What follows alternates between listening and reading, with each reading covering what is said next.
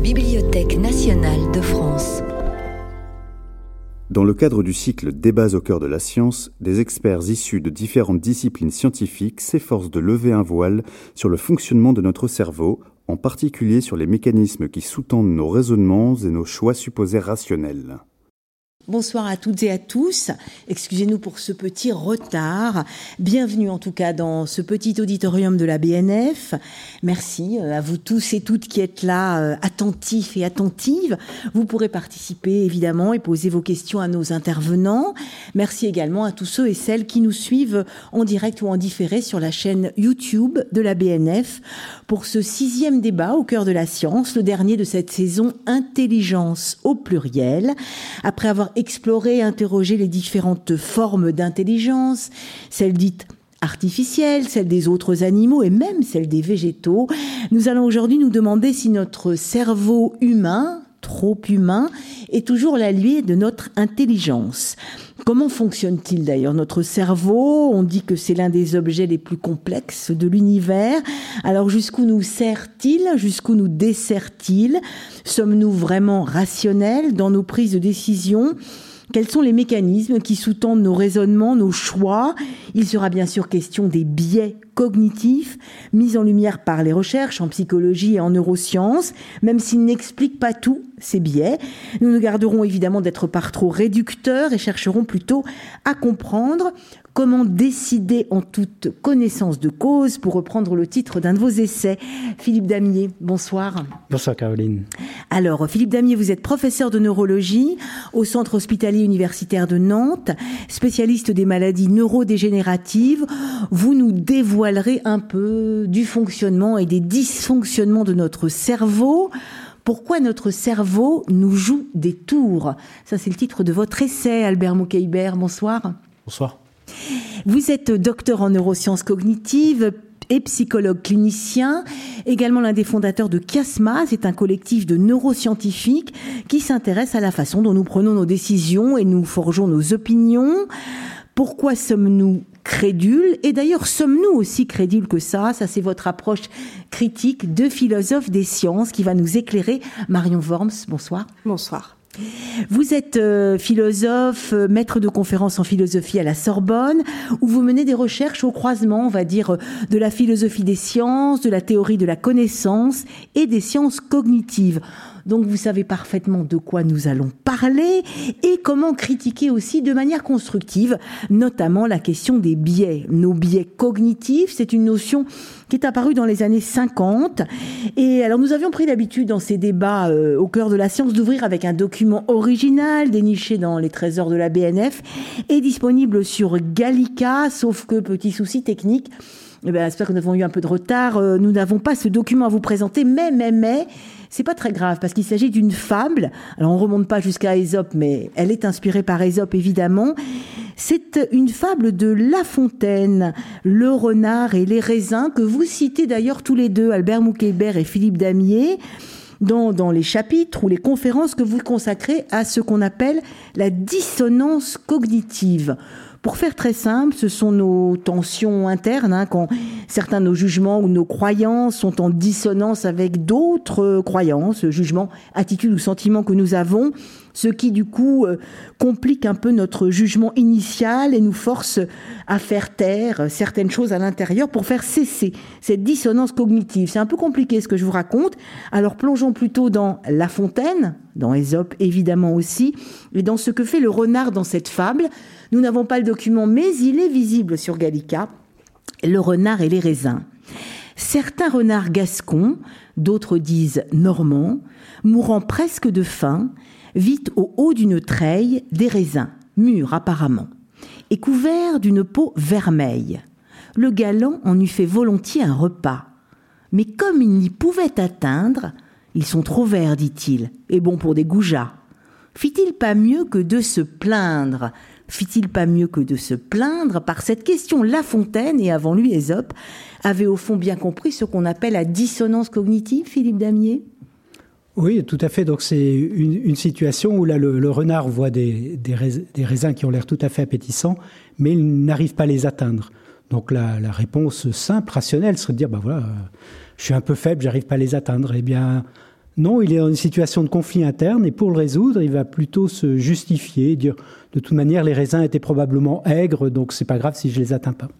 Et donc ça, c'est quelque chose qu'on va rencontrer euh, assez souvent quand on va être euh, soi-même en contradiction.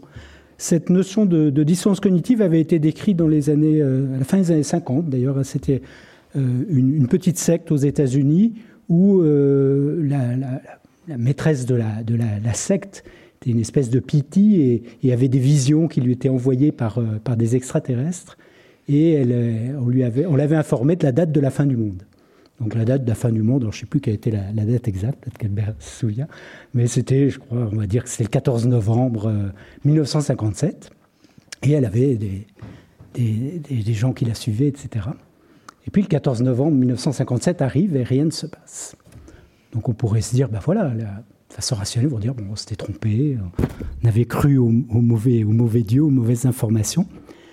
Mais non, au contraire, ça a renforcé les croyances de ce petit groupe elle a dit, euh, effectivement, ça n'a pas été la fin du monde aujourd'hui, mais c'est justement parce que nous-mêmes, on croyait très très fort, on a prié très très fort et on a retardé, grâce à nous, euh, la fin du monde pour, euh, pour une date ultérieure. Donc vous voyez, elle était en situation d'inconfort cognitif, en, conflit interne, et pour le résoudre, elle a trouvé de la justification. Donc c'est en, ça qu'on va traiter généralement cette dissonance cognitive par de la justification. Albert Mouquébert, je voulais vous faire réagir là-dessus parce que vous consacrez hein, dans votre dans votre ouvrage, euh, on va y arriver, je vais montrer la, couverture, euh, votre cerveau nous joue et tout. Vous consacrez un chapitre à la dissonance cognitive en citant le renard et les raisins. Oui, euh, bonsoir. Merci à tous d'être là.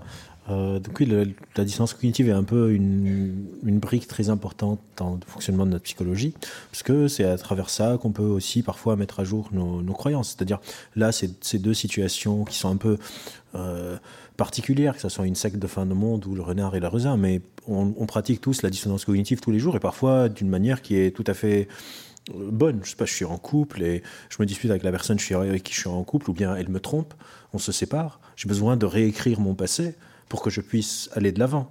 Ou bien, je sais pas, je n'ai pas envie de mourir, mais je suis fumeur. J'ai une contradiction, parce qu'une dissonance cognitive, ça peut être aussi entre une idée et un comportement. Mhm. Je n'ai pas envie de mourir, mais je fume et je sais que je vais fumer. Je vais rationaliser. On a trois manières de résoudre une dissonance cognitive. Soit je change un comportement, soit je change le sens d'une idée, soit je change la pensée en elle-même. Et par exemple, je vais me dire, on va tous mourir un jour. De toute façon, aujourd'hui, on, nous dit que tout nous tue. On peut pas boire de coca, il faut pas faire trop de sport, il faut pas faire assez, il faut manger des fruits et légumes. C'est pas la clope qui va me tuer, etc. Et on se raconte ces histoires.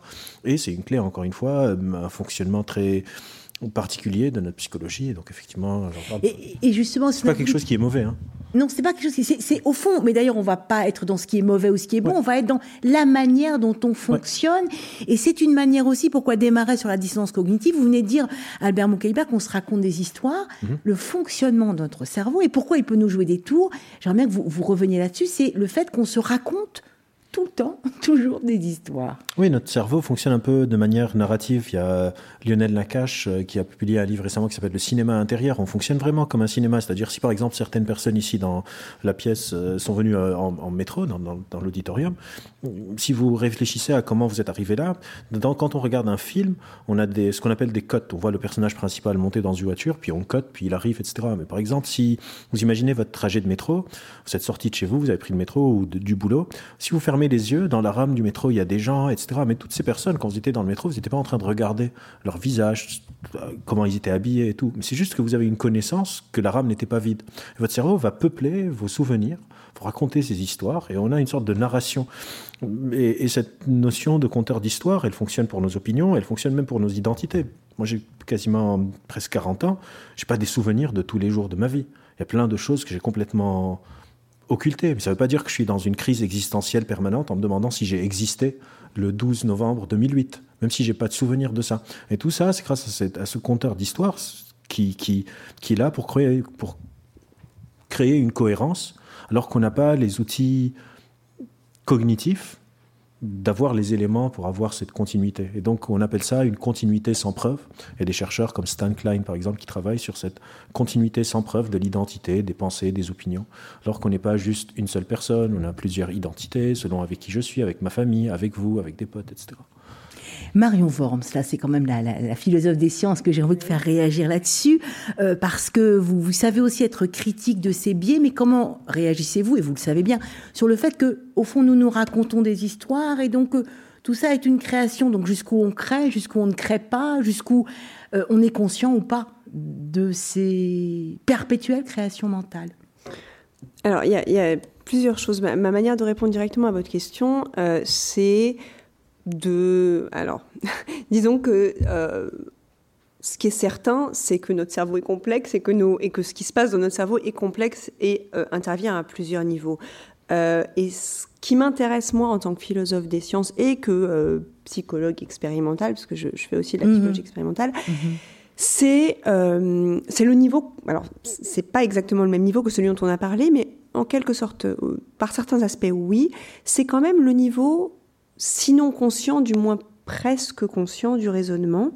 Et sur ce point-là, j'ai, euh, j'aurais une double observation à faire sur ce qui a été dit jusqu'à mhm. maintenant, notamment sur le, parallélisme et les, les, différences entre l'histoire du renard et celle de la fin du monde. Dans le cas du renard, ce qui est conflictuel, c'est un désir et une croyance.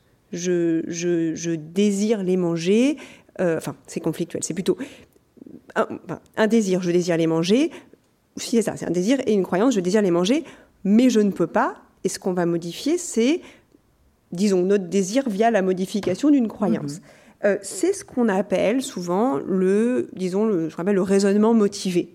L'idée étant que il y a des motivations derrière nos croyances et derrière nos changements de croyances et qu'elles sont liées, pour le dire très simplement, au fait qu'on croit ce qu'on a envie de croire. Donc, je peux pas les manger, je vais m'arranger pour croire qu'ils sont pas bons. Dans le cas de la fin du monde, c'est très différent. Ce qu'on veut, ce qu'on désire, c'est avoir raison. C'est que la croyance préexistante, celle selon laquelle ça va être la fin du monde, qui est liée à tout un ensemble d'autres croyances, est toujours vraie, est toujours, euh, est toujours vraie. Et ici, le conflit, euh, s'il est entre un désir et une croyance, il est entre le désir d'avoir raison, ce qui est quand même mmh. très différent. Donc c'est mmh. des conflits uniquement entre croyances. Et là, il me semble que dans le cas de la fin du monde, on est dans un très bon exemple, et c'est ma deuxième, deuxième observation, de quelque chose qu'on peut décrire comme assez rationnel d'un certain point de vue. Pourquoi? Parce que les gens qui font partie de cette secte, alors, ils sont arrivés à avoir tout un tas de croyances qui nous semblent délirantes, et peut-être y sont-ils parvenus par des chemins qui nous semblent délirants, mais à un moment donné, à un instant T, ils entretiennent des croyances euh, et peut-être que la croyance qui pour, elle, est la, pour eux est la plus fondamentale et la plus indéracinable, c'est celle selon laquelle euh, la fin du monde, enfin en tout cas c'est le système de croyance qui est le leur qui nous paraît délirant. Et de ce point de vue-là, euh, bah, ce qu'on appelle le changement rationnel de croyance, c'est la capacité à modifier l'ensemble des choses que l'on croit en fonction d'une nouvelle information. Mais on n'est pas vierge par rapport à une nouvelle information. si on, on, a totalement confiance en quelqu'un qui vient nous dire quelque chose de délirant, c'est pas complètement déraisonnable de le croire si finalement il serait encore plus fou que cette personne nous mente euh, plutôt que ce qu'il nous raconte soit vrai. Donc en un sens, si leur système est tel que ce qui, ne peut pas être, enfin ce qui peut le moins être mis en doute, c'est un certain, un, un certain noyau, bah, finalement réarranger les choses de sorte à préserver ce noyau n'est pas forcément quelque chose d'irrationnel au sens de euh, une interprétation euh, qui va contre la, contre la logique des données. Euh, voilà, c'était la petite observation que je, voulais faire. C'est un petit peu dans cette perspective, entre autres, que j'émets des réserves sur les, explications en termes de, de, biais cognitifs, notamment. Alors, rationnel ou pas rationnel, Philippe Damier? Ah oui, alors c'est justement toujours sur la dissonance cognitive, il y a certains chercheurs qui ont essayé de, savoir ce qui se passait un petit peu dans le cerveau. Mm-hmm. ils n'avaient pas à l'époque de, de, la secte, là, il n'y avait pas encore l'imagerie, mais par contre, dans les, dans les, au cours des élections euh, présidentielles américaines, euh, ils ont pu travailler sur des, supporters de, candidats. Alors c'est à l'époque de George W. Bush et Al Gore. Et donc ils montraient, euh, alors prenons les, les, supporters démocrates, ils montraient Al Gore en train de se contredire, en montrant deux extraits vidéo où il se contredisait, et ils montraient George W. Bush en train de se contredire. Donc quand vous êtes supporter démocrate et que vous voyez George W. Bush se contredire entre deux épisodes de, vidéos rapportés, ben, vous analysez, alors vous détectez le conflit, le cerveau détecte le conflit par une structure qui s'appelle le, le, cingulum antérieur, et de façon rationnelle. Donc là, vous montrez qu'ils activaient le cerveau rationnel, le, le, frontal dorsolatéral. Ils disaient, ben voilà, George W. Bush, entre cet extrait et cet extrait, se contredit. Et ce qui est intéressant, c'est quand ils voyaient Al Gore, donc celui qui supportait, se contredire. Donc leur cerveau détectait le, conflit, allumait euh, le, cingulum antérieur, mais par contre, ils allumaient l'amygdale aussi, hein, l'amygdale qui est impliquée dans les émotions. C'est-à-dire qu'ils étaient attaqués sur leurs valeurs. Mmh. Ils avaient peur, c'était leurs valeurs qui étaient attaquées. Et allumant l'amygdale, ils éteignaient, très schématique, mais ils éteignaient la partie rationnelle du cerveau. Il n'était plus dans un raisonnement rationnel. Il disait, mais non, il n'était pas en train vraiment de se contredire, et c'est pas tout à fait ce qu'il voulait dire. Et la même chose se passait, bien sûr, quand les supporters républicains euh, étaient face aux contradictions de, George W. Bush. Donc on peut voir un petit peu au niveau cérébral ce qui se passe entre rationnel et non rationnel. Un, point qui est très important, c'est que dans, tout ce qu'on a en tête de ce que je pense, je pense, qui je suis, mon histoire, et ça Marion commençait à l'aborder, c'est notre registre conscient. C'est le seul registre du cerveau auquel on a, accès. Mais ce registre conscient, c'est une toute, toute petite part de l'activité de notre cerveau. L'essentiel de l'activité de notre cerveau est complètement automatique. On n'y a pas du tout accès ou on n'y a que très partiellement accès. Et c'est justement là, souvent, à l'interface de je pense être sous contrôle, mais j'ai des choses automatiques dont je n'ai pas complètement conscience qui viennent changer ce que je suis en train de penser, ce que je décide que vont survenir les, fameux biais cognitifs. Et vous parliez aussi, Philippe Damier, là, de, de, l'amygdale, enfin, des émotions qui viennent se surajouter. Quand on pense à cette part inconsciente, enfin, à tout, tout euh, au fond, ce dont on se rend compte dans notre cerveau, c'est vraiment la partie émergée de l'iceberg, minuscule. Est-ce que c'est justement très perturbé, très lié à nos émotions aussi? Enfin, voilà, le cerveau est en lien avec tout ce qui se passe dans le corps. Bah, les, émotions sont un des systèmes qui peuvent être en partie automatiques, qui ont leur rationnel, qui existe bah, sur l'ensemble des espèces animales. Hein c'est un rationnel de, défense euh, contre des dangers potentiellement vitaux. Hein. Si j'ai peur, c'est justement pour me protéger de, dangers potentiels que j'ai vus. Par contre, c'est des peurs que j'ai pu voir, pas forcément à un niveau conscient. Donc je ne peux pas avoir toujours euh, parfaitement conscience euh, de, certains éléments d'alerte que, que j'ai eus.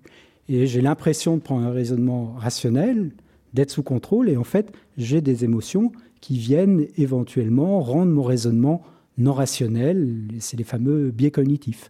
Alors au départ, effectivement, les émotions sont utiles, et le plus souvent elles sont utiles, mais parfois elles peuvent nous entraîner dans une direction pas tout à fait rationnelle euh, par rapport à, voilà, aux règles mathématiques qui peuvent, qui peuvent dicter un, choix qui, qui a à faire entre, entre deux options. Les biais cognitifs, Albert Moquet-Bergement, quelle définition? C'est ça? C'est toute cette part euh, euh, inconsciente qui nous meut et, qui nous, fait avoir des biais cognitifs ou, qui sont parfois rationnels, mais euh, comment vous définiriez ces biais cognitifs, Albert? Alors,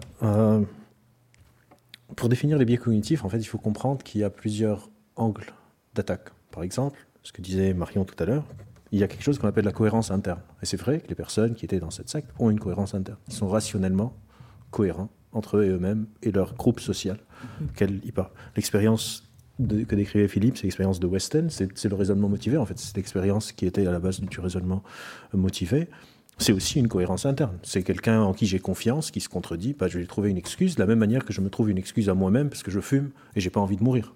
Pourquoi est-ce que je vais pas étendre cette euh, euh, courtoisie, mm, mm. quelqu'un d'extérieur. Et donc, les biais cognitifs, il y a deux, chercheurs qui ont bossé sur ces déviations un peu de, de, nos euh, raisonnements, et ces deux chercheurs ont des visions qui sont très différentes l'une de l'autre. Un chercheur qui s'appelle Daniel Kahneman et Amos Tversky, qui disent que les biais cognitifs, c'est une sorte de prix à payer, parce que notre cerveau fonctionne par prédiction et approximation pour pouvoir être efficient, et donc on va vite, et quand on va vite, parfois on se trompe, et donc, pour eux, on est irrationnel, et pas seulement on est irrationnel, on est prédictiblement irrationnel. On peut prédire les biais, on peut savoir comment est-ce que quelqu'un va être biaisé, et donc on peut potentiellement l'exploiter. Mais il y a aussi un autre courant dont on parle peut-être pas assez, qui est un courant d'un chercheur qui s'appelle Gerd Gigerenzer, et qui lui considère qu'on est adaptivement rationnel, que les biais cognitifs sont une sorte de tare d'une rencontre entre un cerveau et un contexte et que les on ne peut pas penser à un biais cognitif juste dans le cerveau. Mm. Ça s'appelle la cognition incarnée, c'est que notre cognition, elle est incarnée dans un contexte, mm. et ce serait de mauvaise foi de juste présenter le cerveau comme un organe qui est défaillant, alors qu'il y a un contexte derrière. Par exemple, imaginez que quelqu'un est optimiste, puisque les biais sont tout le temps contextuels. Si je suis optimiste, c'est une, c'est un trait qui est relativement souhaitable. avoir une, vision positive du futur. Maintenant, imaginez que vous prenez un optimiste et vous l'emmenez au casino. Le casino est un environnement très particulier. L'optimiste, il joue, il perd, mais il est optimiste. Donc il se dit, je vais me refaire. Dans ce cas-là, son optimisme devient un biais d'optimisme. Du coup, dans ce scénario très particulier, son trait normatif, très rationnel et même souhaitable, devient une sorte de biais. Et donc, on ne peut pas penser la rationalité comme si c'est juste un fait du cerveau, sans penser le système dans lequel cette cognition est incarnée. Et quand on s'incarne dans cette cognition, là, il faut penser en termes de cohérence interne, est-ce que je suis cohérent et dans ce cas-là, je suis rationnel, comme dirait Gigerenzer Et la cohérence externe, c'est-à-dire est-ce qu'il y a une valeur normative dont parlait Philippe, à laquelle on s'écarte, et du coup dans ces biais mathématiques? Parce que par exemple, Kahneman, il faisait des petites devinettes, il demandait genre une balle et une batte coûtent 1,10€, la balle coûte 1 euro, la batte coûte 1 euro de plus que la balle, combien coûte la balle? Les gens disaient 10 centimes, ils disaient ah, ah vous êtes biaisé, c'est 5 centimes. Et quelque part, il y a des chercheurs qui sont venus critiquer ça en disant vous êtes en train de créer des protocoles expérimentaux pour piéger les gens ce qu'on ne retrouve pas en milieu écologique, dans la vie quotidienne. Et donc, vous, vous créez des, protocoles pour prouver que les gens sont irrationnels, mais ça ne nous dit rien de leur milieu écologique. Et donc, c'est important de nuancer et, de, de, questionner dans quel cadre théorique je me place. Si je me place dans un cadre théorique d'économie comportementale, on va arriver à une réponse que les biais cognitifs on est irrationnel parce qu'on s'écarte d'une norme. Et si on se place dans un cadre théorique de cognition incarnée un peu plus écologique, on va se dire, en fait, non, on n'est pas tellement irrationnel que ça. On a des, des, des, traitements de l'information qui sont relativement assez efficaces. On n'est pas si crédule que ça. C'est juste qu'il y a certaines situations, il y a un décalage entre nos approximations et une sorte de rencontre avec le contexte où on pourrait faire des choix qui n'auraient pas l'air, en apparence, de faire sens, mais auxquels, à partir desquels on pourrait faire pas mal de sens. Marion Worms, j'imagine que vous, vous partagez cette euh, euh, critique. En même temps, les biais cognitifs, pour nous, pour le grand public, euh, c'est apparu. Donc on se dit, ah tiens, effectivement, c'est très intéressant, mais attention à ne pas tout réduire à ça et à ne pas nous réduire à ça. On n'est pas un cerveau dans un bocal, on est évidemment un être dans un environnement et qui s'adapte. Bah alors oui, en fait, il y, a plusieurs choses. Il y a une, première remarque qui est, bah, enfin, comme l'a dit euh, Albert, les travaux de Kahneman et Tversky ont, démontré l'existence d'un certain nombre de déviations vis-à-vis d'une certaine norme de rationalité. Alors, euh, ils sont dans, certaines, situations, euh, et il a dit le mot essentiel qui est la question de la prédictibilité. Pour qu'une notion, disons, pour qu'une un concept scientifique, puisqu'il s'agit ici, les biais cognitifs l'idée est d'en faire un concept scientifique, c'est-à-dire qu'il y a une valeur explicative et unificatrice et, prédictive. Il faut qu'il y ait une, certaine force euh, prédictive. Euh, les phénomènes étudiés par Kahneman et Tversky sont quand même tous liés à la question du jugement en situation d'incertitude, au maniement des probabilités, notamment particulièrement dans des phénomènes, dans des situations assez extrêmes c'est pas la peine d'entrer dans, les détails ici, mhm. mais ce que je veux dire ici, c'est qu'en fait, cette notion de biais qui préexistait hein, à, Kahneman et Tversky, mais qui a été notamment popularisée par eux, euh, elle a et alors, il y a effectivement Giger Renzer après qui a réinterprété dans un autre cadre les, mêmes biais que ceux étudiés par Kahneman et Tversky. Euh, ma critique et, euh, disons, mes réserves vis-à-vis -vis de l'utilisation de la notion, elles visent plutôt la façon dont cette notion a largement dépassé les travaux de Kahneman et Tversky mm. et est devenue une sorte de euh, d'explication universelle à tout. Et en fait, elle, a notamment été développée dans, dans, le domaine de ce qu'on appelle la psychologie euh, sociale, qui a mis en évidence tout un tas de phénomènes extrêmement intéressants relatif au, à la façon dont, dont les croyances, par exemple, la, façon dont les rumeurs se propagent ou la façon dont les fausses informations se propagent. Et, énormément de phénomènes extrêmement intéressants ont été mis en évidence par, ces, par des chercheurs en psychologie sociale.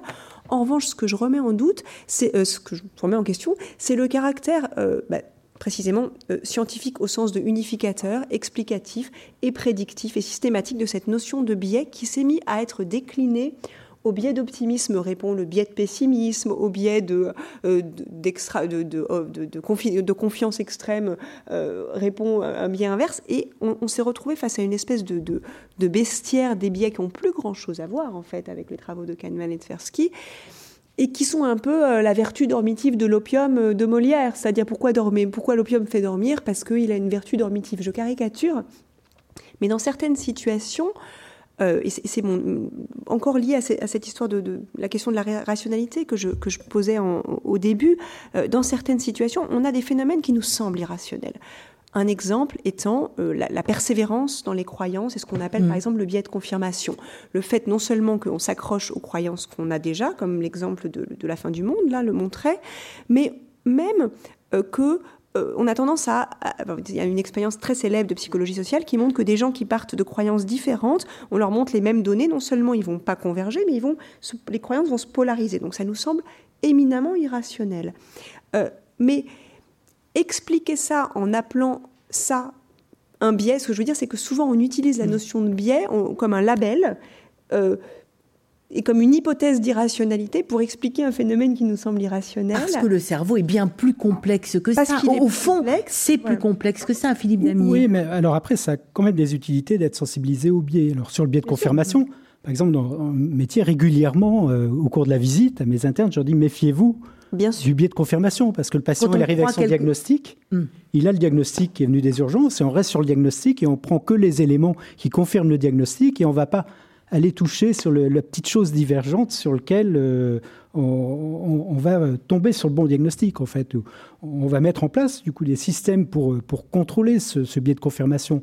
La règle de, toujours évoquer trois diagnostics, par exemple, qui est une sécurité, ça oblige à aller activer justement son cerveau plus rationnel pour aller chercher des hypothèses, alternatives. Un autre biais où il est intéressant d'en être conscient, qui est très classique, c'est le biais de stéréotype, où on va retrouver les émotions. C'est-à-dire que de par notre histoire évolutive, on a été euh, sélectionné pour être... Euh, dès qu'on identifie une situation de danger, on, active plein de choses pour, euh, pour préparer notre corps à, lutter ou à fuir. Mais ça marche aussi entre les personnes. C'est-à-dire que si je suis face à quelqu'un qui me ressemble beaucoup, qui a la même culture, il parle comme moi, il est habillé comme moi, etc., je suis en pleine confiance, il n'y a rien qui se passe. Mais je suis, face à quelqu'un qui est différent, parce qu'il n'est pas de la même ethnie, parce qu'il parle avec un accent, parce que je sais pas, il n'est pas du tout habillé comme moi. Eh bien, automatiquement, dans mon cerveau, s'allume cette fameuse amygdale et se déclenche le biais de stéréotype. Quand je suis en consultation face à quelqu'un qui me ressemble, je suis en pleine empathie. Face à quelqu'un qui m'est différent, hop, attention, danger, me dit mon cerveau sans que j'en ai forcément conscience, et je suis moins en empathie. Et donc, de savoir que le phénomène existe, régulièrement, je me dis, mais pourquoi là, tu es un peu moins en empathie, moins dans l'écoute? Je dis, ah mais oui, c'est le biais de stéréotype, attention. Il faut freiner. Et là, on est obligé de faire une démarche volontaire, de réactiver volontairement sa, partie antérieure du cerveau, son lobe frontal, pour venir réprimer ce phénomène un peu automatique d'alerte qui s'est mis en place. Et on en arrive enfin, à cet ouvrage que vous aviez publié, décidé en toute connaissance de soi et en toute connaissance de cause aussi. C'est-à-dire justement, comment est-ce qu'on fait, comment est-ce que ça peut nous aider de savoir que les biais ne sont pas tout, mais qu'on a des biais, enfin en tout cas qu'on est mu par euh, d'autres choses que la rationalité et par un tas de choses dont on n'a absolument pas conscience. Donc en quoi ça peut aider et, comment est-ce qu'on peut décider justement un peu plus en connaissance de soi? Oui, parce que comme le disait Albert, le, fait qu'il y ait des biais, des fonctionnements automatiques, c'est pas toujours négatif. Il faut pas toujours le voir en mm-hmm. négatif, hein, mais il y a des situations où il est important de les contrôler. On l'a vu sur l'exemple de, des stéréotypies, euh, euh, des stéréotypes, pardon. Euh, voilà où c'est important. Après, quand on a une décision importante à prendre, du style un choix de carrière ou, un investissement important, il est bien d'utiliser son cerveau rationnel. Donc déjà de, prendre du temps pour cette décision importante, hein, pas essayer de juste faire dans sa tête sans, sans prendre de notes très Parce rapidement. Que le cerveau rationnel, il faut lui laisser un peu plus de temps. C'est pas le premier à réagir. Oui, c'est ça. Il, prend du temps, il consomme de l'énergie, donc c'est le cerveau qu'on n'a pas forcément euh, très envie d'utiliser si on est un peu fatigué. Donc il faut bah, prendre ces décisions importantes dans des moments où on est au calme, où on est en forme, couper un petit peu tout, ce que j'appelle les perturbateurs attentionnels, c'est-à-dire couper le téléphone qui vibre, les petits, les petits icônes sur le téléphone ou l'ordinateur qui viennent perturber notre attention, être vraiment en pleine possession de soi, utiliser, c'est beaucoup d'utiliser l'écrit, c'est-à-dire de noter euh, la, décision importante qu'on a à prendre, les, différentes options qui sont au choix, euh, de voir noir sur blanc, que ce soit sur un écran, que ce soit sur un papier, euh, notre décision, les options, déjà nous aide à prendre du recul et être un peu plus rationnel. Et ça va nous éviter justement d'être potentiellement euh, biaisés. à la fin du livre, bon, je donne comme ça un peu dix conseils pratiques pour essayer de mieux prendre ces décisions importantes. Albert euh, j'ai envie de vous faire euh, euh, réagir là-dessus et aussi sur bah, cette question. Comment non pas échapper au tour que nous joue notre cerveau, mais est-ce qu'on peut en être un peu plus conscient? Est-ce que vous, Albert, vous en êtes un peu plus conscient? Et est-ce que ça vous aide dans votre vie quotidienne? Comment comment déjouer un peu? Est-ce qu'on peut déjouer les tours ou est-ce qu'il faut au contraire juste savoir que ben là ah, c'est un petit tour de notre cerveau? Moi, ça fait maintenant peut-être une quinzaine d'années que je bosse sur les biais cognitifs et je pense que j'ai autant de biais qu'une personne lambda dans la salle. Parce que c'est une propriété un peu de notre cerveau. C'est, un peu, c'est un peu comme si je, travaille sur le vol et on me demande si je peux voler. Genre, c'est une sorte de limitation biologique de ne pas on est tout le temps face à des, informations incomplètes. C'est pour ça que ces études se font sous, dans des situations d'incertitude. On est souvent, il y a souvent des informations qui manquent. J'ai pas accès à ce que vous êtes en train de vous dire. Peut-être, par exemple, moi, j'ai fait ma thèse sur l'anxiété sociale, par la peur de parler en public. Si je suis anxieux social, je vous regarde, je me dis que je vois dans votre regard que vous pensez que ce que je dis est inintéressant. On est tous tout le temps en train de se protéger, de se projeter. On revient à ce compteur d'histoire. Avoir moins de biais, c'est un peu cette discipline qu'on appelle le raisonnement critique. Le raisonnement critique est quelque chose de très particulier, c'est parce qu'on n'a pas de moyen d'avoir un raisonnement critique transférable. En gros, imaginez que j'ai deux personnes, une personne qui connaît tous les biais, qui n'a pas de biais cognitifs, etc., et un mécanicien, et ma voiture tombe en panne. À qui est-ce que je demande de réparer ma voiture? Évidemment, je vais demander au mécanicien, parce que pour avoir un raisonnement critique, on a identifié quatre piliers très importants. Trois qu'on peut potentiellement apprendre, mais il y a le quatrième qui est un peu problématique. Le premier, c'est d'avoir ce qu'on appelle un bon contrôle métacognitif. C'est un peu ce que disait Philippe, de savoir comment débattre avec soi-même intérieurement. La deuxième, c'est d'avoir des attitudes. Mais comment est-ce qu'on a une attitude D'avoir une attitude, de savoir comment, comme disait Bachelard, penser contre son cerveau, etc. Tout ça. Mm. La troisième, c'est connaître un peu la rhétorique, les biais cognitifs, etc. Mais la quatrième, qui est un peu le problème, c'est avoir une bonne connaissance épistémique du sujet. En gros, c'est connaître le sujet auquel on réfléchit. Et du coup, si moi, par exemple, je veux réfléchir à quel appart je vais acheter, mais je ne m'y connais pas du tout en immobilier, connaître les biais ne va me servir à pas grand-chose, parce que je n'ai pas la connaissance épistémique du sujet. Et donc, il y a le, facteur qui est aussi l'apprentissage. Et où je rejoins un peu ce que disait euh, Marion, ou même beaucoup, c'est cette notion que les biais sont devenus une sorte d'artefact pour dédouaner la responsabilité. On met la responsabilité sur l'individu, on voit les comportements, je sais pas, pendant la pandémie, on dit c'est les biais cognitifs. On voit l'inaction face au réchauffement climatique, on dit c'est les biais cognitifs. C'est devenu une sorte de totem très facile qui nous fait perdre un peu la complexité de ce qu'on appelle le système. Et je reviens à cette notion de cognition incarnée, ce que nos, pensées ne sont pas juste dans notre cerveau. Pensées sont aussi dans, un cerveau qui est dans un corps, qui est dans un contexte. Récemment, il y a un, chercheur qui a publié un livre, qui a publié un article sur deux référentiels d'analyse des comportements, donc le référentiel individuel, un peu sur les biais, les nudges et tout ça, et le référentiel systémique. Et ce qui est très particulier euh, avec cet article, c'est un chercheur qui s'appelle Nick Chater, qui travaille sur ces sujets, et dans son article, il a cette conclusion un peu, un peu tragique, où il dit, en fait, peut-être qu'on a, qu'on a, que les concepts sur lesquels on a travaillé nous ont échappé, et qu'on n'a pas œuvré vers ce qu'on pensait œuvrer. Parce qu'au final, moi, pour moi, la meilleure manière d'avoir moins de biais, c'est de demander aux autres. On est des animaux sociaux et quelque part, on a le, devoir d'être un peu les garde-fous les uns des autres. Ça me fait un peu mm. peur de se dire, en fait, pour avoir moins de biais, par exemple, je vais réfléchir par moi-même. Parce que dans la vie quotidienne, on délègue tout. Par exemple, j'ai pas fabriqué ce micro, j'ai pas fabriqué mon téléphone, j'ai pas fabriqué cette table, j'ai délégué à d'autres. Mais quand on passe au niveau des opinions, là, on n'a plus envie. On veut former nos propres opinions, on veut pense par toi-même, fais tes propres recherches, alors que notre cognition sociale, et encore une fois, je suis un peu biaisé ce que j'ai fait ma thèse sur la cognition sociale. Notre cognition sociale nous permet aussi de déléguer aux autres. Il y a une expérience en psychologie sociale qui s'appelle l'expérience de H de la conformité sociale, qui est souvent utilisée pour dire ah les gens sont irrationnels, sont des moutons, etc. Et je vais vous l'expliquer très vite. Je ne vais pas prendre beaucoup de temps. En gros, on montre des petites barres et on veut choisir dans trois barres laquelle correspond à la barre cible. Et c'est une tâche hyper facile, c'est une tâche très visuelle. Et ce que euh, H avait fait, c'est qu'il avait pris huit participants, sept sont des complices et une personne, la personne cible. Et il va demander à ses complices de donner tous la même mauvaise réponse. Il a montré qu'à peu près 40% des gens vont suivre les autres au lieu de donner leurs propres avis, alors que la tâche est visuelle, elle est hyper claire. Et beaucoup de gens ont fait cette interprétation, vous voyez, on est irrationnel, on se conforme, on est des moutons, etc.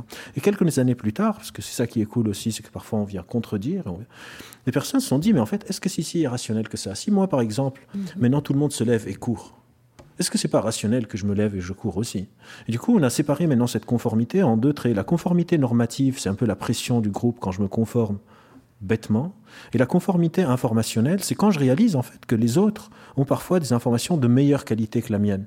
Et que c'est tout à fait rationnel que je les suive. Parce que on se dit jamais dans un laboratoire de recherche que les sept autres personnes sont en train de tous donner la même mauvaise réponse pour me piéger. On revient à cette notion dont parlait Marion, c'est que parfois le, le, protocole expérimental, il est créé d'une manière à arriver à une donnée qu'on veut aussi. Donc si je reviens à la question initiale, pour moi, la meilleure manière dont moi je me protège de mes propres biais, c'est à travers les autres. Parce que pour moi, ma cognition n'est pas juste dans mon cerveau. Moi, je fais partie de chercheurs qui sommes dans un cadre théorique qui s'appelle la cognition incarnée, que notre cognition est étendue à notre corps, qui est étendue aux autres. Et on ne peut pas penser le cerveau juste en regardant le cerveau. C'est un peu comme ce que vous êtes en train de dire. Le cerveau dans un bocal, ça ne marche pas. Le cerveau est dans un corps qui est dans un tissu social. Et pour pouvoir le comprendre, il faut tout le temps regarder l'interaction entre ces trois facteurs. On appelle ça le modèle biopsychosocial. Merci, merci Albert, parce que ça nous ouvre et c'est bien pour ça qu'on est là ensemble. C'est bien pour écouter euh, euh, des chercheurs et chercheuses comme vous qui connaissent le sujet, parce que je pense qu'effectivement c'est fondamental, et pour apprendre des autres. Marion, vous voulez sûrement réagir Oui, bah en fait, ce qu'a dit Albert, il y a beaucoup de choses vraiment essentielles qui me paraissent très très importantes à l'instant. Euh, alors du coup, ça, ça, ça, a éveillé beaucoup d'idées un peu. Je vais essayer de les ordonner un, un, un, peu. Euh, D'abord, une, une, au préalable, mais c'est lié, euh, pour revenir sur ce que, ce que disait à l'instant, enfin tout à l'heure Philippe, sur le, le la manière dont les, la conscience des biais nous aide à, disons, à, à raisonner mieux. Enfin, euh, c'est tout à fait. Alors, je suis absolument d'accord d'accord. Et euh, ce que je remettais en cause n'était pas tant euh, l'importance de la prise de conscience, du fait par exemple qu'on a tendance bah, à avoir un biais de confirmation, à vouloir toujours, euh, enfin disons à, foncer dans l'hypothèse, la première hypothèse qui nous apparaît et à pas forcément envisager d'autres hypothèses et à pas examiner les données sous un autre angle qui nous permettrait peut-être de conclure autre chose tout ça est euh, non seulement euh, non seulement absolument vrai et, euh, et enfin c'est même une des choses qui, qui m'occupe dans, dans, mes recherches de, réfléchir à ces questions-là et à, et à la question de, de l'amélioration de comment se donner des outils pour en quelque sorte mieux raisonner sur les, sur les faits, sur les preuves. En particulier, je travaille par exemple en ce moment sur le, raisonnement des, des juges. mais ce que je remettais en question, ça c'est juste une petite clarification, c'est l'apport théorique de la notion même de biais. Euh, identifier les phénomènes euh, me paraît évidemment. Alors après, si on appelle ça biais, que c'est pratique pour s'en souvenir, ça c'est sûr que c'est aussi utile. Mais ça, ça suffit pas à en faire une. Disons. Je, ne pas tout enfermer dans des je biais. Je critiquais plutôt la, le, le, polymorphisme de la notion que euh, l'existence de ces phénomènes. Bon. D'autre part, ce, phénomène du biais de confirmation, et c'est mon, deuxième point, et, ça va être, ça va m'amener à, à, dire des choses à propos de ce qu'a dit Albert. Euh, euh, ce que je disais quand je disais que c'était pas forcément irrationnel ne remet pas en cause le fait que ça puisse être néfaste. C'est-à-dire, euh, mmh, mmh. oui, j'arrive pour prendre le médecin ou le juge. Alors le juge, il est en plus, il est saisi d'un cas avec où il y a déjà des, on lui apporte déjà quelque chose avec éventuellement un suspect. Enfin, euh, les hypothèses, elles sont, elles sont déjà présentées mmh. et c'est un énorme effort que de se dire, je vais m'abstraire de ça et je vais réfléchir, je vais tout remettre en question, je vais et au fond, le fait d'être biaisé au sens où on n'arrive pas vierge face à une situation où on a déjà des hypothèses, ce qu'on ce que, ce appelle des, des, a priori. Enfin, euh, et, c'est une, c'est une, une. D'une part, on arrive avec des a priori. D'autre part, il est assez raisonnable d'interpréter les données à la lumière de ces a priori. Encore une fois, si je crois qu'un tel est très fiable et qu'un tel est un fief et menteur, si un tel qui est très fiable me dit quelque chose de légèrement invraisemblable, mais que c'est quelqu'un que je prends pour un menteur me dit quelque chose pour le coup d'un peu plus vraisemblable, ben je vais d'abord croire la chose invraisemblable mmh. parce que cette personne... Donc, et ça, c'est parfaitement rationnel. En revanche, et c'est là que ça nous amène à la question de la décision, et c'est pour ça que je rejoins ensuite Albert. Euh, quand il s'agit de prendre une décision, et en fonction de l'importance de la décision, euh, eh bien, il s'agit de s'abstraire, de prendre un peu conscience de ces a priori qu'on a pour examiner les données à la lumière d'autres a priori et de voir ce que ça donne. Au fond, de le confronter, oui. Le médecin, mm-hmm. ils ont raison de se poser ces questions-là. Inversement, c'est un exemple que je prends souvent. S'il s'agit de savoir si je vais prendre mon parapluie ou pas, je regarde le, je regarde le temps. Peut-être qu'en fait j'ai envie qu'il pleuve pas, j'ai pas envie de m'encombrer de mon parapluie. Je vais me dire il pleut pas. C'est pas très très grave. Donc c'est aussi très dépendant de l'enjeu de la décision, cet effort à faire et cette, euh, et, pour rejoindre ce que, disait Albert sur le, fait que c'est aussi en en déférant aux autres qu'on que on lutte en quelque sorte contre notre nos biais au sens de mm-hmm. notre approche biaisée de la réalité qui n'est simplement ce qu'on appelle dans ce cas-là ce qu'on appelle une approche biaisée c'est simplement le fait qu'on on a tous une histoire on a tous des croyances préalables on a tous un point de vue et ça c'est ni rationnel ni irrationnel c'est un fait euh, bon et, et, là où je, je, le rejoins tout à fait euh, c'est pas exactement ce que, ce que tu as dit Albert mais je pense que ça, ça, va, ça va de pair avec ça les biais cognitifs, c'est pas, on va pas avoir parce qu'on les a tous identifiés une sorte de euh, manuel, de boîte à outils pour ne jamais se tromper. En fait, euh, ce qu'il faut admettre, c'est que c'est très dur de ne pas se tromper et que raisonner sur les faits, sur l'incertitude, quand il s'agit de prendre des décisions complexes sur le monde, on doit faire entrer des tas de choses en jeu et qu'il n'y a rien de plus difficile en fait que ce raisonnement incertain. Euh, et donc, on n'aura pas une boîte à outils qui nous permet de ne jamais nous tromper mais prendre conscience d'un certain nombre de choses est, une bonne démarche. Et parmi les choses dont il s'agit de prendre conscience, savoir identifier, pour, le dire dans mon vocabulaire à moi, savoir identifier les experts, euh, c'est primordial, évidemment. Savoir identifier les experts, et puis vous disiez l'erreur, euh, c'est peut-être bien de se tromper aussi parfois, même si pour des grandes décisions qu'on a à prendre, on n'a pas, envie de se tromper. Si le mais se trompe pas, c'est mieux. C'est mieux, c'est vrai. Dans ces cas-là, c'est mieux. Pourtant, les erreurs euh, sont et parfois. aussi. voilà. J'étudie les juges. Face à une autorité. Philippe Damier, je vais vous faire réagir ce, ce euh, au fond, finalement, à plusieurs cerveaux à plusieurs points de vue, avec les autres et avec ceux qui savent ou qui en tout cas ont le plus de connaissances, c'est là où on peut finalement prendre les bonnes décisions. Et, finalement, peu, enfin, rationnel ou irrationnel, c'est peut-être plus ça la question. Oui, oui c'est toujours euh, très important. Euh, on partage tous sur l'avis des autres. Alors, les décisions de groupe, c'est intéressant. Il y a généralement une plus-value sur la décision de groupe.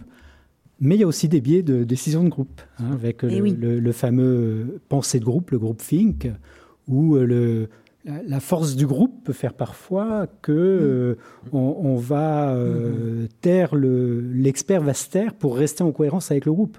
Et donc parfois on peut taire la connaissance qu'on a et qu'on sait vrai pour rester en cohésion avec le groupe parce que le groupe dans notre histoire évolutive a été quelque chose de très important. Et être exclu du groupe auquel on appartient est une chose qui est terriblement douloureuse pour un humain.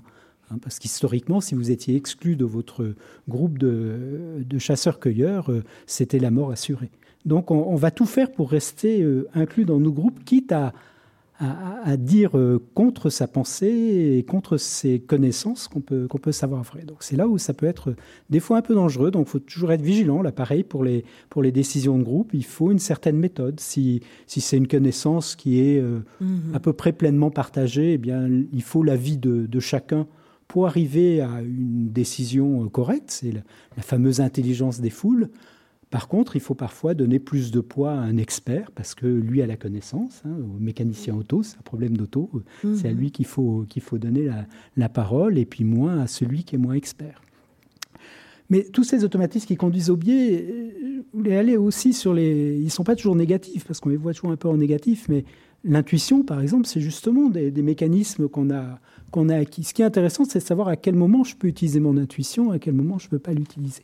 Parce que l'intuition, voilà, c'est finalement des, automatismes que j'ai appris par mon expérience, par mon expertise. L'intuition, c'est des automatismes. Oui, c'est des choses qui mm. vont. Voilà, je, je, je sors de chez moi, j'ai inconsciemment remarqué quelque chose qui n'était pas habituel. Donc mon cerveau peut détecter comme ça de l'irrégularité et envoyer une alerte.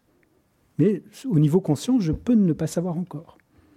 Comme je sors chez moi tous les jours, que c'est ma maison, je connais depuis longtemps, je peux faire confiance à, cette intuition, à cette alerte que j'ai eue, parce que j'ai vraiment dû constater quelque chose d'anormal, et il vaut mieux que j'aille vérifier qu'il y a bien quelque chose qui n'était pas comme d'habitude. J'ai peut-être oublié de, fermer une fenêtre, j'ai peut-être oublié quelque chose sur le feu.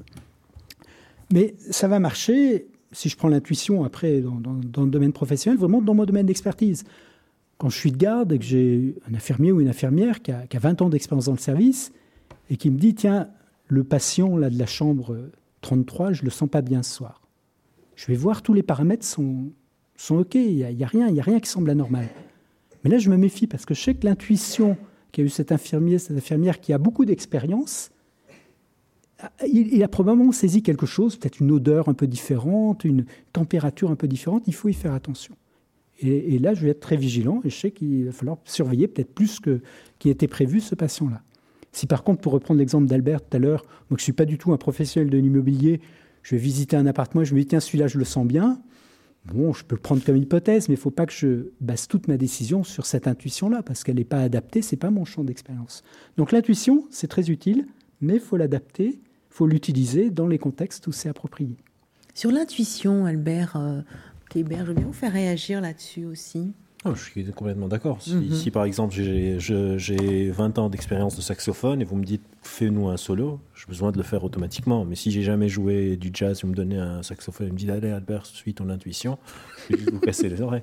C'est là où on revient à cette notion que les biais sont contextuels. Par exemple, oui, je connais les biais, ça ne m'aide pas particulièrement dans ma vie quotidienne, mais j'ai moins de biais dans un protocole expérimental parce que c'est sur ça que je bosse. Par exemple, j'ai contribué à un article sur les biais dans la prise de décision médicale chez les réanimateurs euh, c'est le neurologue réanimateur dans les cas d'attaque cérébrale très grave. Parce qu'il y a certaines situations où, dans certains contextes, si un travail répétitif, récemment j'étais par exemple avec les aiguilleurs du ciel, avec euh, les avocats, avec, etc. Il y a des biais qui, dépendent, vu que c'est contextuel et que ce n'est pas une propriété de notre cerveau uniquement, parce que c'est tout le temps dans un contexte, évidemment on peut mettre en place des checklists par exemple pour qu'un pilote d'avion vérifie à chaque fois, parce que s'il est un jour fatigué, il rate un truc, les conséquences peuvent être désastreuses. Et donc, il y a toutes ces choses qu'on peut mettre autour où on profite de la connaissance accumulée pour pouvoir euh, mieux fonctionner. Et l'intuition, le pilote qui a atterri l'avion euh, sur le Hudson à New York, il n'a pas vraiment réfléchi.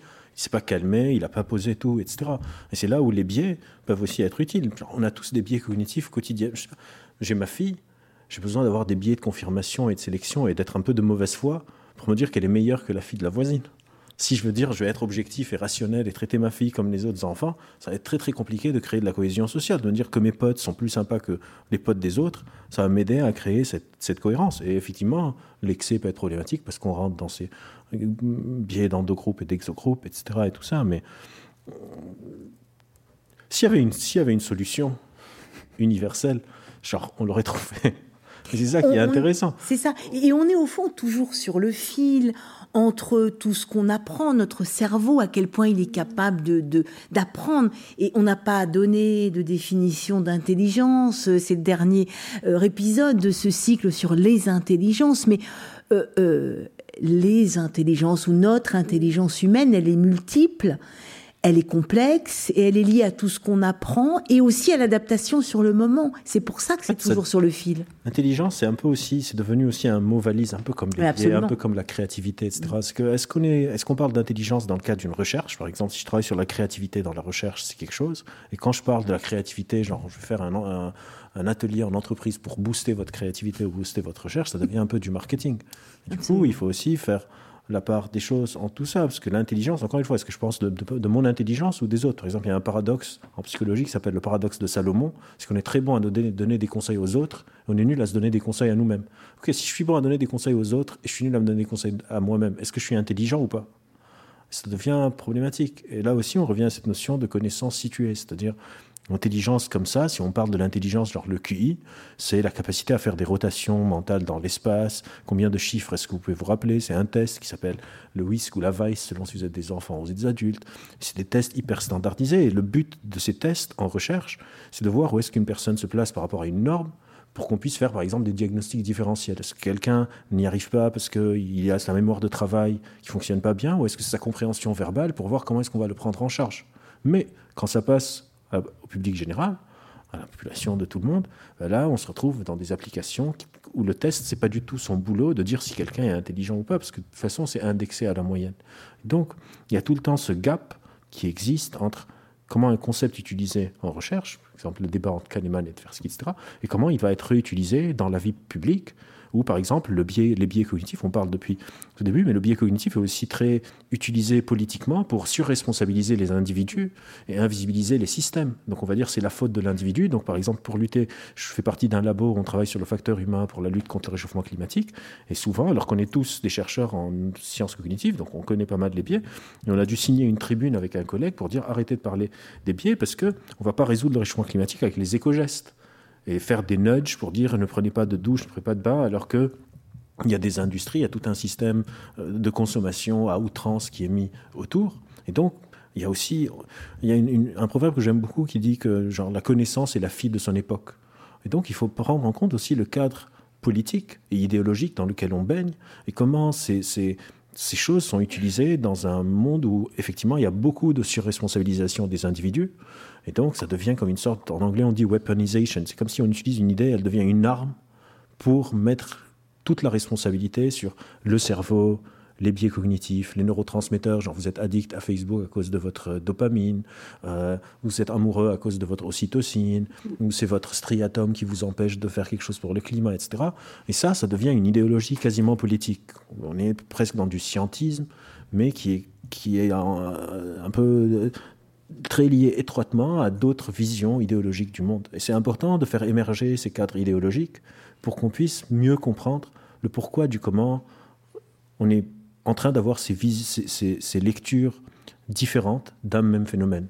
Donc pourquoi est-ce que quand Marion dit biais, c'est peut-être pas le même sens que ce que dit, utilise Philippe ou moi, selon d'où est-ce qu'on vient. C'est pour ça que pour moi c'est très important de mettre en avance tout le temps les cadres idéologiques et théoriques et de sortir de cette vision que la science est quelque chose d'objectif et de neutre. Ça n'existe pas, ça. C'est une méthode objectivante, mais qui est tout le temps coloriée par les valeurs, la morale, l'éthique dans lesquelles on baigne et dont il faut tout le temps parler, tout le temps mettre au, devant quand on réfléchit à ces sujets.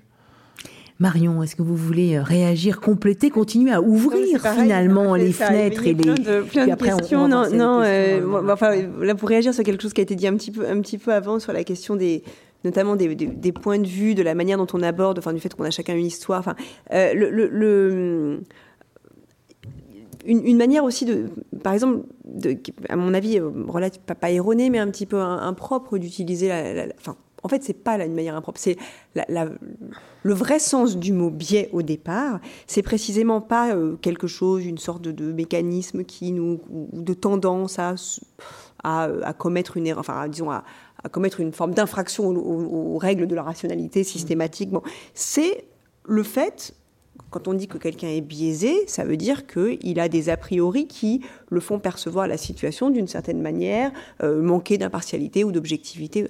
Et en ce sens, on est tous biaisés, je reviens un petit peu à ce que je disais tout à l'heure, au sens où on a tous euh, une approche euh, qui est informée par nos expériences passées, nos connaissances passées, et dans la mesure où en fait personne n'a un accès direct et et absolue à la, vérité. On a tous un, accès à la réalité qui, se fait sous un certain angle. Euh, et de ce point de vue-là, c'est normal d'être biaisé. Et ce que précisément, pour revenir à la question du, groupe et, du, euh, et de, la, de la connaissance collective et de la déférence aux autres, ce, que nous apporte euh, cette, question, cette multiplication des points de vue qui est mise à l'œuvre notamment dans la délibération.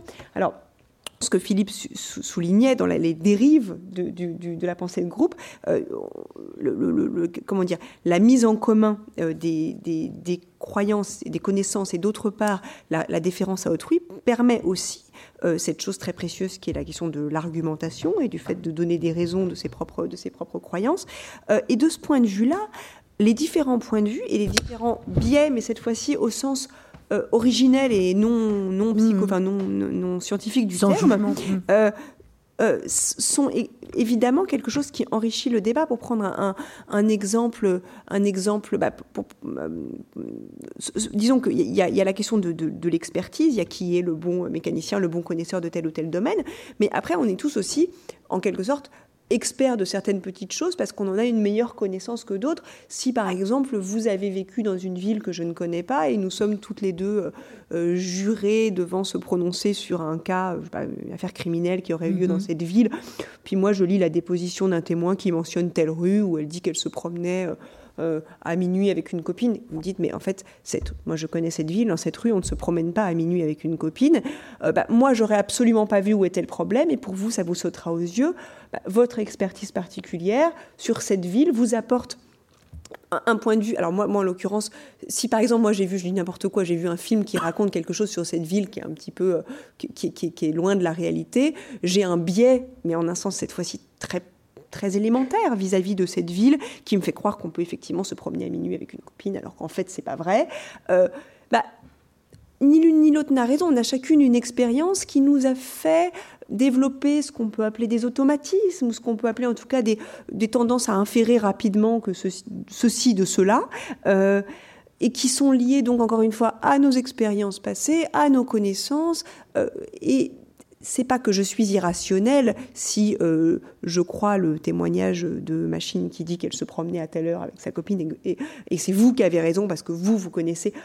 Sur ce point-là, votre point de vue et vos informations nous éclaire, mais il y a aucune des deux n'était irrationnelle, seulement il y en a une qui a une forme d'expertise sur le domaine, qui lui apporte un éclairage que moi je n'ai pas, et de ce point de vue-là, euh, comment dire, l'argumentation qui consiste à expliciter les raisons pour lesquelles on est passé de, A à B dans notre raisonnement, euh, permettent justement de mettre au jour ces choses qui sont implicites.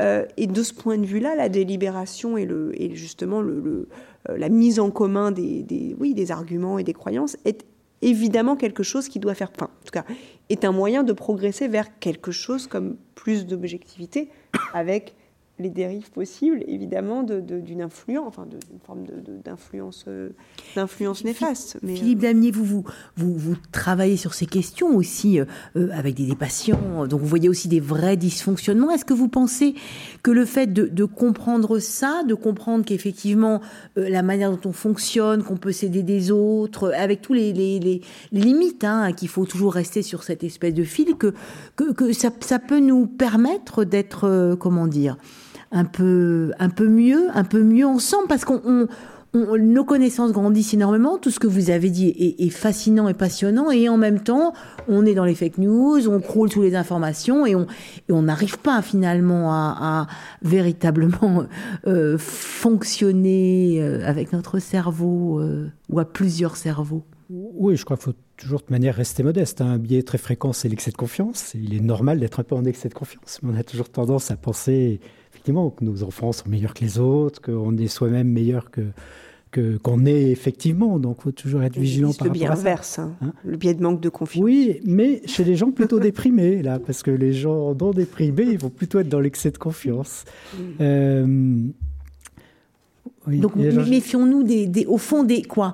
Des, des deux extrêmes, ou d'enfermer, ou de dire j'ai raison, c'est ça. Surtout sachant qu'il y a d'autres d'autres manières de voir et de percevoir. Oui, après, je pense que ce qui est important, c'est un petit peu pour ça le, titre du, livre, décider en toute connaissance de soi. Mhm. C'est-à-dire, c'est déjà avoir pris le temps d'être bien au clair avec ses valeurs. Qu'est-ce qui est vraiment important pour moi dans la vie Est-ce que finalement, les comportements que j'adopte, ils sont bien en cohérence avec mes valeurs? Parce que ça va tellement vite le monde aujourd'hui que finalement, voilà, vous, faites plein de choses, vous vous divertissez, comme dirait Pascal, pour pour oublier finalement notre finitude qui est, angoissante.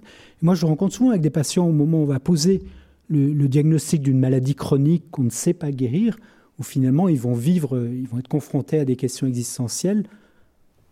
Voilà, ils n'ont pas le choix, il faut, qu'ils y aillent à ce moment-là. Et c'est parfois, entre guillemets, une, chance, parce que vous avez des gens qui vont aller jusqu'à la fin sans finalement euh, avoir vraiment fait des, des, choses importantes, des choses en accord avec leurs valeurs. Donc je crois que c'est important, c'est déjà bien au clair avec ses valeurs et ensuite d'essayer que, au mieux, nos comportements soient alignés sur, sur ce qui pour nous sont des valeurs importantes. et l'importance d'autrui, on l'a dit déjà, mais voilà, l'humain c'est vraiment un être social.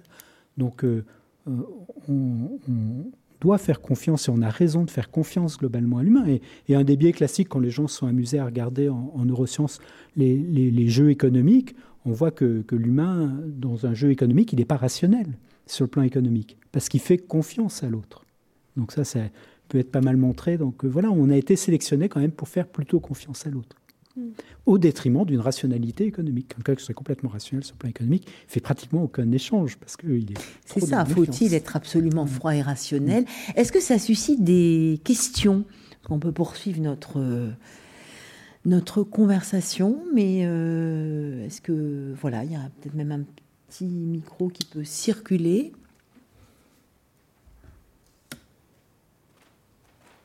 On a parlé cohérence, on a parlé, on peut continuer notre conversation.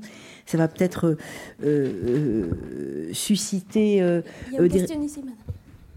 Voilà, monsieur. Euh, oui, j'ai une question au professeur Damier. Euh, vous avez, euh, vous avez parlé d'une aire cérébrale qui, qui s'active quand on, entend une contradiction. Vous pouvez expliquer quelque chose de plus Oui, alors après, c'est toujours très, très compliqué de,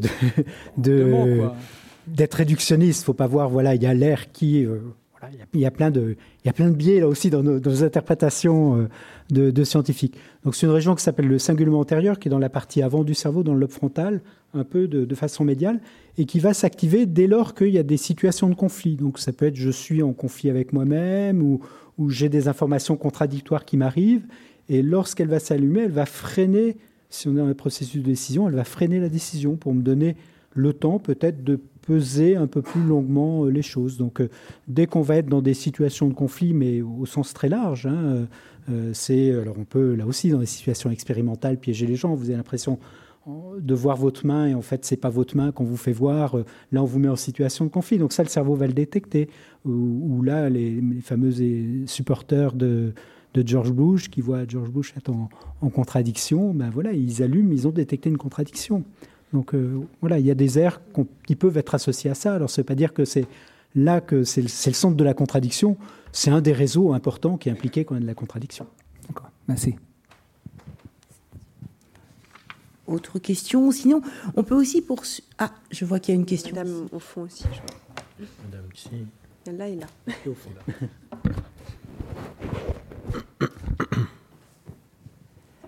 Bonsoir, merci. Je trouve vraiment passionnant euh, vos échanges et, j'aimerais en savoir plus. Et la question que je me posais c'est, est en lien avec l'établissement où nous nous trouvons, qui est euh, un établissement où on invite des experts et vous avez identifié euh, la reconnaissance de l'expertise comme un moyen de lutter contre les billets.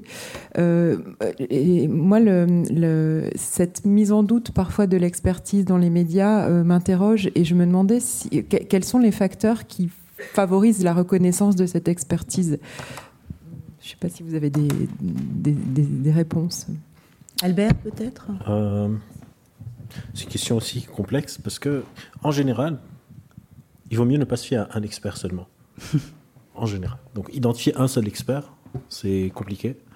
Euh, et il faut se méfier de cette notion d'a priori. C'est-à-dire, est-ce que je suis en train d'aller vers les gens qui confirment mes a priori? Parce qu'au final, quelque chose dont on n'a pas parlé, c'est qu'il y a une sorte de règle cognitive qu'on est tous face à ces informations incomplètes. Il y a comme des trous dans nos raisonnements et on les bouche avec nos a priori. Par exemple, un trait de personnalité, c'est quoi? C'est une manière de boucher des trous. Si je suis, je suis jaloux, qu'est-ce que ça veut dire être jaloux? Je suis jaloux, j'appelle la personne avec qui je suis en couple, elle ne répond pas. Je ne sais pas pourquoi elle ne répond pas. C'est une information incomplète. Être jaloux, c'est me dire elle ne répond pas parce qu'elle me trompe. Ne pas être jaloux, c'est me dire elle ne répond pas parce qu'elle est occupée, par exemple. Et donc mes a priori colorient en permanence le monde. On appelle ça la réduction de l'ambiguïté. On est tout le temps en train de stabiliser une ambiguïté avec mes a priori, mon vécu, ce dont, ce parlait Marion. Et donc, le problème avec l'identification des experts, c'est que quelque part, pour pouvoir identifier un expert, il faut que je m'y connaisse un peu pour pouvoir les évaluer. Dans certaines situations, c'est très simple, quand c'est des sujets qui sont, qu'on appelle des sujets stabilisés. Donc des sujets, je ne sais pas si vous voulez parler d'agriculture, c'est facile de trouver des experts sur l'agriculture. Où ça se complique, et si on revient sur les fake news, c'est un sujet sur lequel j'ai travaillé avec euh, le CSA. Oui, pardon. Euh, désolé. Euh, désolé, je, me ressaisis énergétiquement. Euh, Vous étiez sur les fake news. Voilà, sur les fake news par exemple, le problème c'est que c'est des sujets très compliqués, très spécifiques qu'on appelle des sujets socio-scientifiques. C'est-à-dire c'est des sujets qui ont une, des particularités comme par exemple être nouveaux, comme par exemple les Covid, c'est un virus qu'on ne connaît pas encore, qui sont sociales, donc il y a un positionnement politique et idéologique derrière, et qui sont aussi scientifiques dans le sens où ils sont techniques.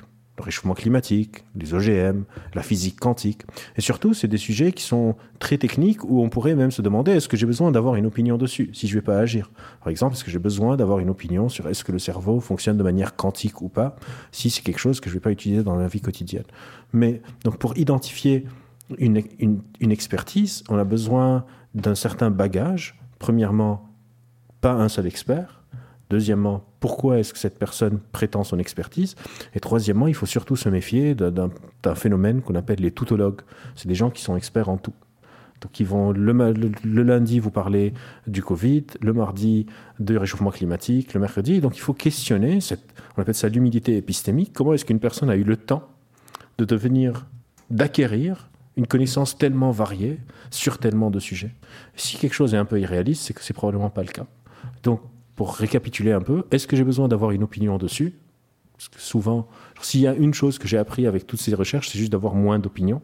Est-ce que j'ai besoin d'avoir une opinion sur toutes les choses auxquelles on m'expose? Parce qu'au final, on se positionne sur des choses parfois auxquelles j'ai pas pensé avant. C'est juste que quelqu'un a décidé d'en parler. Je suis en train de regarder la télé et je vois qu'il y a une nouvelle technologie de manipulation à travers un casque, de je sais pas quoi. J'y aurais pas pensé si j'avais pas juste zappé à ce moment-là sur la télé. Pas un seul expert. Évidemment, les études, etc., ça c'est quand même un bon indicateur, même si c'est pas un gage automatique euh, de tout. Et est-ce que cette personne parle de tous les sujets socioscientifiques qui existent? Et quand quelqu'un brasse très très large, c'est que potentiellement euh, on est plus dans sa réduction de l'ambiguïté avec ses a priori? Et si ça confirme les miens, on va tomber là-dedans. Ça me paraît une belle réponse. Euh, quelqu'un doit ajouter quelque chose? J'ajouterais peut-être que quelqu'un qui a des explications euh, catégoriques, simplistes et des réponses, catégoriques, des réponses catégoriques et des explications simples à des phénomènes complexes, il vaut mieux s'en méfier. Mais c'est une très bonne heuristique. D'ailleurs, ça me fait penser à une autre. C'est pour moi un expert, c'est quelqu'un qui peut vous dire qu'est-ce qu'il ne sait pas. Exactement. Mmh. Parce que l'aveu d'incertitude est souvent, et l'ignorance est souvent un bon signe. après, il ne faut pas juste chercher les gens qui disent qu'ils savent pas, mais disons que les réponses catégoriques et définitives sont plutôt, sont plutôt, euh, sont plutôt quand il s'agit d'un sujet complexe, évidemment. Il y a, je ne sais plus quel philosophe qui a dit un expert est capable d'expliquer quelque chose de complexe de manière simple, et un non-expert prend quelque chose de simple et le complique, parce qu'on a besoin de cacher un peu sous des couches de on peut aussi citer Edgar Morin qui, dit euh, qu'il mesure euh, finalement au fur et à mesure de l'avancée des connaissances, il mesure l'avancée de ce qu'il reste à connaître et de l'inconnu et de ce qu'on ne connaît pas. Et je sais que moi, pour choisir les experts, euh, ceux qui me donnent des réponses, effectivement, j'en ai pas envie. Je préfère ceux qui ouvrent des questions, ce que vous ne cessez de faire tous. Après, j'ajouterais peut-être quand même, pour donner une réponse un tout petit peu plus utile, utile, opérationnelle, malgré tout, quand même, euh, dans, le, notamment dans le domaine, euh, dans le domaine scientifique, il y a des, il, y a des garants. Mm. Euh, Albert évoquait les, les, études, disons ce qu'on appelle, enfin, donc un, chercheur quelqu'un qui va se prononcer sur la virologie, il vaut mieux qu'il soit chercheur reconnu dans une institution reconnue en virologie et qu'il est et pas par exemple pas dans une discipline proche, dans la bonne discipline. Un épidémiologue qui parle de virologie, ça va déjà plus. Mais il y a quand même des indicateurs euh, qui sont des indicateurs. Alors, tout le monde ne pas, les maîtrise pas et les, les, connaît pas, mais disons que, et je pense que de ce point de vue-là, la crise du Covid a, peut-être donné lieu à une forme d'éducation à la science. Euh, on, a appris que euh, effectivement, des experts pouvaient ne pas être d'accord, que ne pas savoir, ce n'était pas forcément un signe de non-expertise, et que par ailleurs, bah, il y avait un certain nombre de choses à vérifier. Par exemple, bah, simplement le, euh, oui, le génie inconnu et, non reconnu par la société, par son temps, existe, mais par défaut, il vaut mieux euh, les, chercheurs reconnus institutionnellement dans leur discipline sur un certain sujet sont plus fiables que, euh, que, d'autres. Après, des chercheurs peuvent être en désaccord, mais dans ce cas-là, c'est que le sujet résiste, c'est que c'est qu'on n'a pas la bonne réponse et il faut pas. je, voilà. C'est vrai que savoir comment se, se, forme la connaissance scientifique, comment vont fonctionner les scientifiques est, certainement utile. C'est-à-dire qu'il y a effectivement de la confrontation, parce que quand on est dans la recherche, on ne sait pas par définition. Donc il y a beaucoup d'inconnus, beaucoup d'incertitudes. Et généralement, un, expert sérieux va, connaître ses limites, va dire, ben voilà, je pense ça, mais j'ai un certain doute, et, savoir justement cette connaissance scientifique, elle va être, acquise parce qu'on va chercher la reproductibilité des choses. Donc euh, quelque chose que j'ai montré, il faut qu'une autre équipe dans le monde, utilisant les mêmes techniques, arrive au même résultat. Donc ça, c'est une, certaine sécurité. C'est pas juste un résultat qui sort comme ça. Donc euh, il y a plein d'éléments et on peut apprendre plein de choses en regardant un petit peu comment fonctionner les scientifiques sur comment savoir à qui je peux faire confiance dans des domaines compliqués qui ne sont pas les domaines que je maîtrise.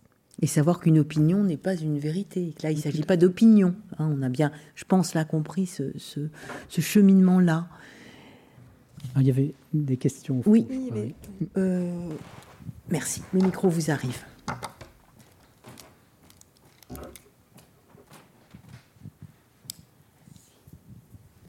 Bonsoir. Bonsoir. Alors, euh, voilà ce que j'ai compris de, bah, votre euh, exposé sur le cerveau. Donc, c'est le travail de plusieurs années qui devient une cohérence d'une cognition incarnée.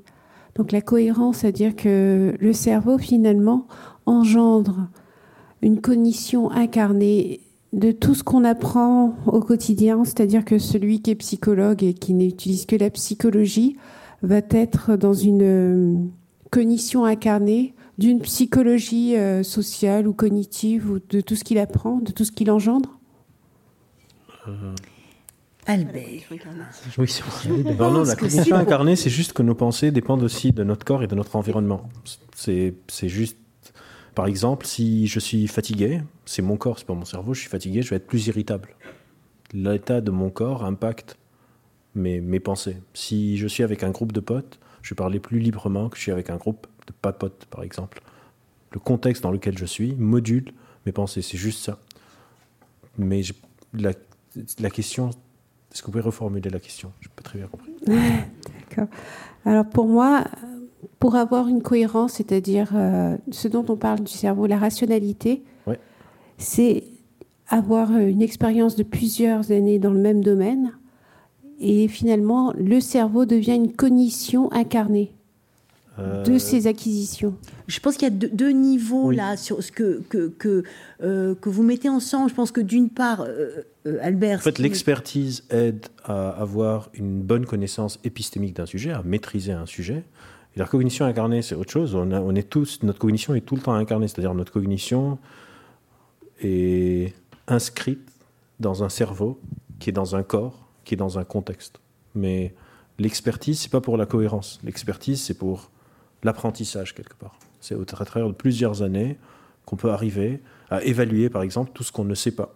Si par exemple je regarde une vidéo YouTube de une heure sur la physique quantique, je vais être en ce qu'on appelle une illusion de connaissance. Je vais me dire, ça y est, j'ai compris. Mais si je me dis, c'est génial, et donc je vais me plonger encore plus dedans, c'est au fur et à mesure que j'acquiers cette connaissance que je vais réaliser en fait qu'il y a beaucoup de choses que je ne comprends pas et que ma connaissance était un peu une compréhension naïve dans le, mot, dans le sens du mot vraiment très littéral de cette connaissance. Et avec le temps, je vais commencer à pouvoir évaluer ce qu'on sait pas. C'est pour ça qu'on disait tout à l'heure qu'un expert, c'est pas juste quelqu'un qui peut dire ce qu'il sait, quelqu'un qui peut aussi délimiter les limites de, son savoir.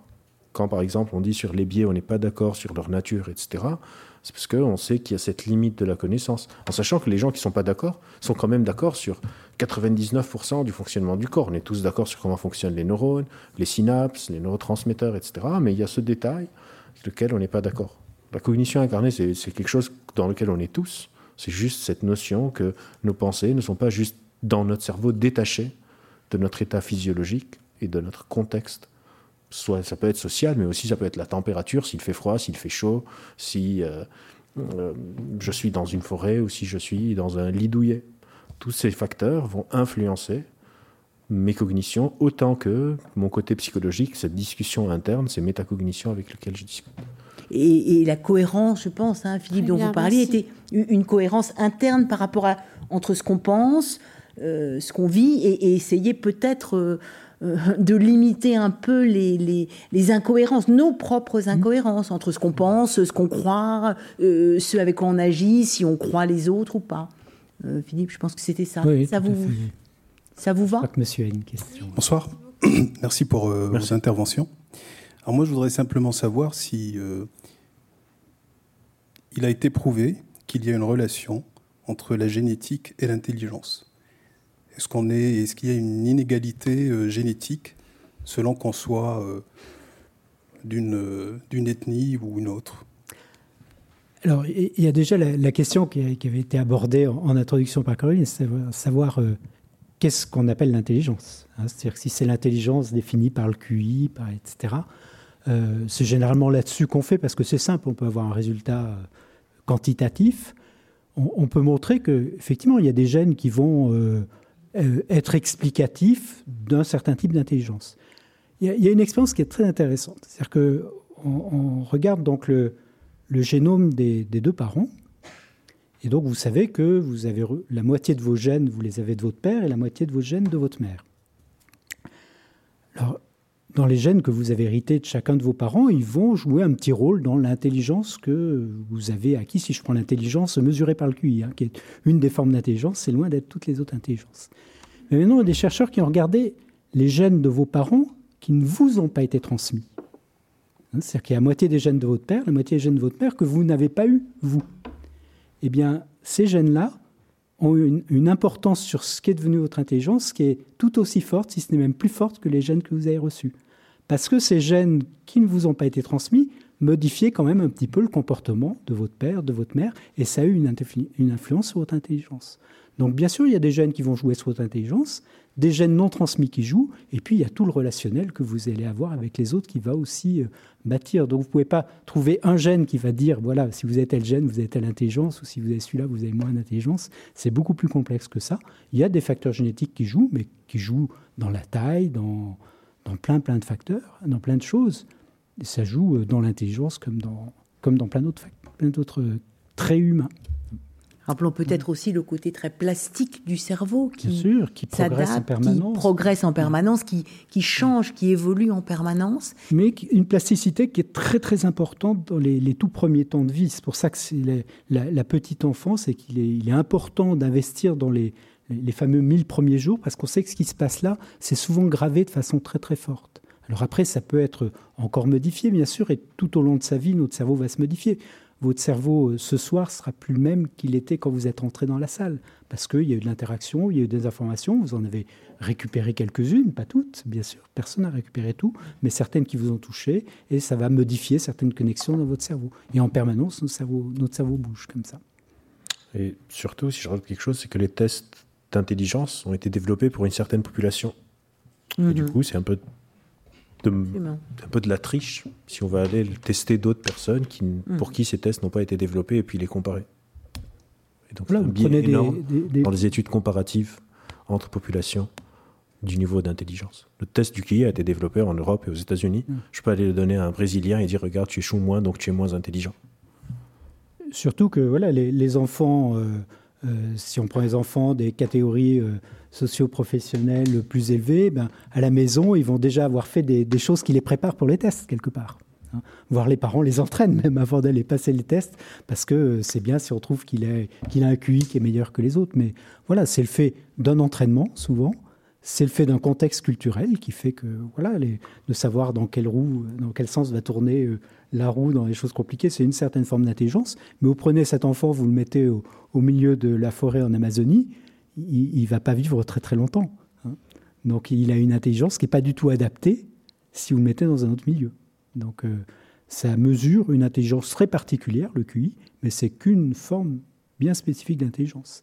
Ça met de côté tout ce qui est créativité, tout ce qui est intelligence sociale, et c'est pourtant majeur, tout ce qui est intelligence adaptative, c'est-à-dire être capable de s'adapter. Vous pouvez être très très bon euh, sur les tests de QI, être incapable de vous adapter à des situations changeantes intelligence avec un S. Et je crois que d'ailleurs, dans aucune des conférences, on a réussi à définir véritablement l'intelligence. Et c'est peut-être tant mieux, justement, pour répondre aussi à la question de madame. Peut-être que il faut laisser ouvert et en point d'interrogation, même s'il y a bien sûr des, des, certitudes sur lesquelles on peut s'appuyer.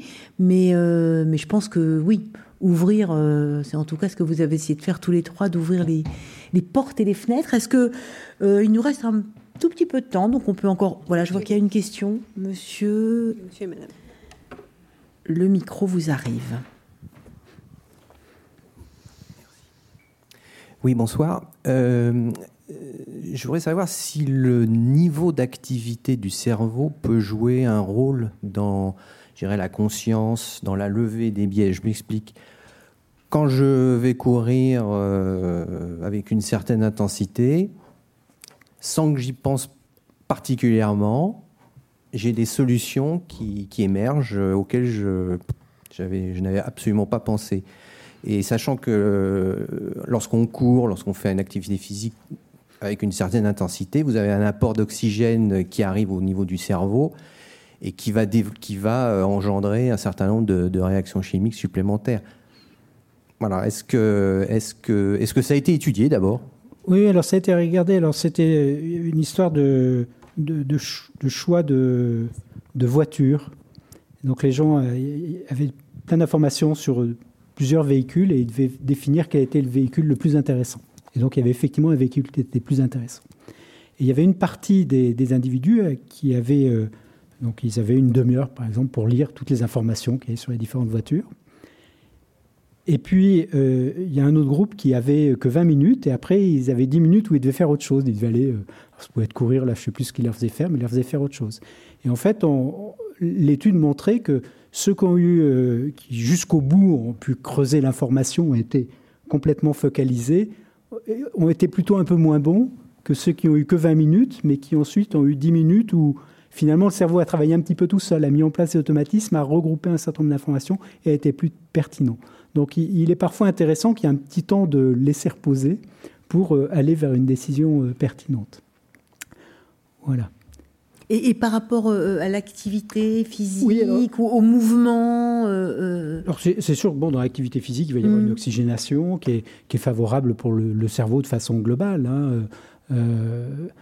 Après, alors l'état global du, cerveau est important aussi dans ces décisions. C'est-à-dire que si euh, nouveau, le, soir, vous êtes euh, fatigué après une journée de travail, vous êtes, euh, ça fait longtemps que vous n'avez pas mangé, vous êtes un peu en hypoglycémie, vous avez beaucoup travaillé, et que vous allez dans une galerie commerciale, vous risquez de faire des achats qui vont être complètement basés sur de l'intuition et que vous risquez de regretter le lendemain. Donc un conseil pratique, il faut éviter des galeries commerciales quand on est fatigué. Il faut y aller en, pleine forme pour faire un achat approprié. voilà. Et donc, euh, en fonction de son état global, et, euh, ça, un chercheur qui s'appelle Mathias Pessiglione a, cherché à le faire, où il a fait Souvent, il a pris des, triathlètes qu'il a fait travailler beaucoup et, euh, de façon sportive et montre qu'après un effort très important, ils vont être un petit peu moins bons sur le plan de, raisonnement cognitif parce qu'une partie de leur intelligence euh, et leur énergie attentionnelle a été euh, dépensée dans l'activité physique. Albert, peut-être quelque chose à ajouter là-dessus Non, c'est juste que c'est plus effectivement les modulations attentionnelles que d'apport d'oxygène ou de glucose qui semblent avoir comment est-ce que je module mon attention? Il y a On a découvert un circuit neuronal qui s'appelle le circuit de mode par défaut. C'est quand on fait rien, quand on se laisse tranquille. Qui semble, mais c'est un peu. Disons que c'est pas le, top de niveau de preuve, qui semble avoir des effets bénéfiques sur certaines tâches de résolution de problèmes, de justement moduler notre attention. Et ça, c'est quelque chose. Il y a plein de philosophes. Je sais quel philosophe qui, quand il avait un problème, il se posait dans son fauteuil, il tenait une, une cuillère, il se laissait un peu genre rêvasser et quand il tombe, quand il s'endort, la cuillère, il lâche la cuillère, elle tape par terre et ça le réveille. Il disait que ça l'aidait à résoudre des problèmes, mais c'est un peu. Je pense Donc ça, ça, peut arriver euh, certaines fois, mais bon, c'est pas systématique, quoi. Je, dirais, genre, j'utiliserai pas cette technique comme comme technique, technique de résolution de problèmes en tout.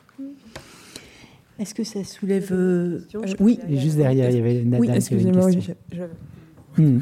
au milieu. Euh, j'avais une question autour de euh, la surconfiance que vous avez évoqué. L'excès de confiance, oui. Ouais, L'excès de confiance. Mm. Et euh, il y a un concept, l'effet Dunning-Kruger. Donc je voulais avoir un peu votre avis sur ce sujet parce qu'effectivement, enfin, du coup, c'est lié à la surconfiance de ce que j'en sais. Et parallèlement, on a des gens qui sont intelligents et qui manquent de confiance. Donc je voulais aussi ben, avoir votre avis sur le sujet. Qu'est-ce qui explique aussi ce, ce biais? Ce biais-là. Comprendre un petit peu plus le, concept autour de ça. Euh, je sais pas si. Alors déjà, l'effet de Dunning-Kruger aujourd'hui, il est un peu mis à mal. C'est peut-être un artefact statistique, comme quoi parfois on change, donc on n'est plus vraiment sûr qu'il existe. Donc on revient à ce que disait Marion. Par contre, on a plein d'effets qu'on appelle des biais de surconfiance. Par exemple, il y a un truc une étude que j'aime beaucoup qui parle d'un effet qui s'appelle l'illusion de la profondeur explicative. C'est qu'on a tendance à surestimer combien on pense que quelque chose fonctionne. Par exemple, on demande à quelqu'un Est-ce que tu sais comment fonctionne ton frigo? Je dis Oui, bien sûr, je sais comment fonctionne un frigo, je l'utilise tous les jours. Est-ce que tu peux l'expliquer? Ça devient compliqué. Et pourquoi est-ce qu'on a ces biais de surconfiance? Parce qu'on a aussi des biais de sous-confiance. En fait, ça dépend du sujet et on revient à la notion qu'on a que Marion avait présentée en tout début de la conférence, qui est aussi un peu le raisonnement motivé. C'est-à-dire, est-ce que quelque part, j'ai une sorte de propensité à surestimer cette connaissance sur ce sujet particulier. Et plein de fois, dans certaines situations, quelqu'un peut avoir une surconfiance et dans d'autres être complètement en manque de confiance en soi. Donc c'est pas quelque chose qui est général aussi de la personne. Et pourquoi est-ce que les experts sont plus précautionneux? Pour les raisons dont on a parlé, c'est que quand on est un peu expert, on a plus tendance à connaître les nuances, donc on va être un peu plus prudent. Alors que si je m'y connais pas beaucoup et si j'ai un coup de raisonnement motivé qui soit modulé par le fait, par des motivations sociales, par des motivations, euh, je sais pas, par exemple, je suis à la télé et on me pose une question sur un sujet dans lequel je suis pas nécessairement un expert. Et par exemple, il y a plein de, philosophes euh, euh, hyper médiatiques. On leur posait des questions sur la Covid. Par exemple, Michel Onfray, je ne sais pas si vous avez vu ça, il a dit oui, la Covid-19, mais il y a eu 18 avant. Alors que Covid-19, c'est parce que ça a été arrivé en 2019. Pourquoi est-ce qu'il a fait ça? Parce que quelque part, euh, il, voulait dire quelque chose. Il veut meubler. en général, quand on meuble, ça se passe pas très très très bien. Alors que si quelqu'un s'y connaît, genre un virologue, il sait que Covid-19, il n'y en a pas eu 18 avant, il va pas le dire et il va être un peu plus précautionneux parce qu'il réalise les limites de la connaissance actuelle. On va prendre une dernière question. Euh. Euh, ça rejoint un peu le, même sujet, c'est l'excès d'informations. Est-ce que dans, nos, dans des sociétés comme la nôtre, où il y a beaucoup de fausses informations, euh, un peu n'importe quoi qui circule sur YouTube, sur les réseaux sociaux, donc il n'y a pas de plus en plus quand même de comportements irrationnels avec euh, des addictions, des achats compulsifs. J'ai vu euh, aujourd'hui un reportage justement sur tous les médicaments euh, détox, donc qui coûtent une fortune. Les gens en achètent plein, alors qu'en fait, les, vrais scientifiques, enfin personne, ça n'a jamais, on n'a jamais prouvé leur bienfait, mais il y a toujours des faux experts qui disent que c'est miraculeux, voilà. C'est vrai qu'on est, qu'on est inondé d'informations aujourd'hui, hein, et et euh, bon, notre, l'histoire évolutive de Sapiens, elle n'est pas si longue que ça, donc probablement qu'on n'est pas encore complètement adapté à, traiter autant d'informations. Et à la fois, ça génère beaucoup de, fatigue attentionnelle qui peut du coup nous faire prendre de mauvaises décisions. Euh, après, voilà, notre espèce va s'y adapter, hein. mais il faut peut-être encore quelques dizaines de milliers d'années ou plus. Oh bah c'est tout, juste quelques dizaines de milliers d'années. Euh, Albert, pour conclure peut-être. Je suis pas sûr que c'est juste la quantité d'informations, parce que par exemple, quand on était chasseur-cueilleur, on n'avait pas d'écriture, il fallait tout retenir. Hmm. Où est-ce que je peux trouver, où est-ce que je peux aller chasser, où est-ce qu'il y a un cours d'eau, etc. Et donc, traiter beaucoup d'informations, c'est pas très grave. C'est surtout ce problème attentionnel de la diversification des sujets et aussi combien on peut toucher d'humain. C'est-à-dire vendre des produits miracles, ça a toujours existé.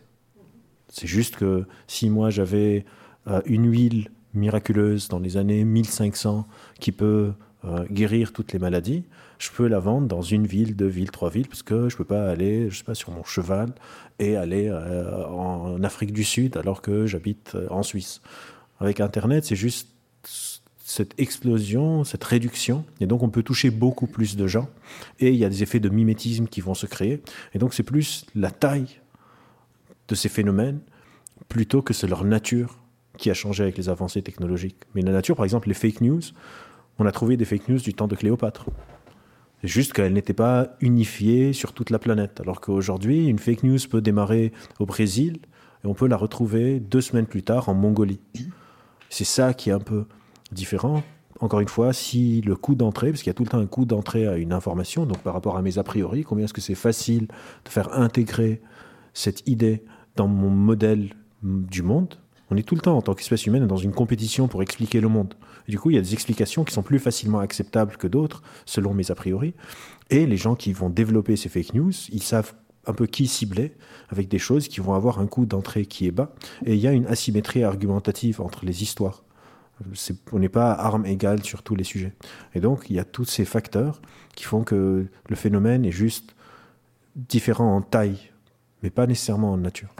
Et inversement, euh, par rapport à l'époque des chasseurs-cueilleurs ou même au 1500, euh, on peut aussi plus facilement sortir du. On peut aussi avoir accès à des informations justement. Donc il y a aussi le revers de, enfin le revers positif en l'occurrence de la de la chose, qui est que euh, bah, quand on, si on est isolé avec un groupe d'humains et qu'on peut pas avoir accès à autre chose qu'à ce que groupe, ce, à ce qu'à ce groupe d'humains pense, on est moins. Enfin, donc le, cette, cette inondation d'informations, c'est aussi un accès infini à l'information. Donc Évidemment, il y a des bulles. Enfin, oui, le problème, c'est la symétrie. Mais on peut en sortir, ce qui n'est pas forcément le cas. Euh, ce qui n'était pas forcément le cas. Ce que je voulais dire, c'est que c'est le, la quantité fait que, disons qu'il y a par exemple un sujet et il y a une bonne information, c'est qu'on peut la noyer dans 100 000 mauvaises. il y a beaucoup plus de bruit de dans un signal bien sûr, bien que de signal dans un bruit.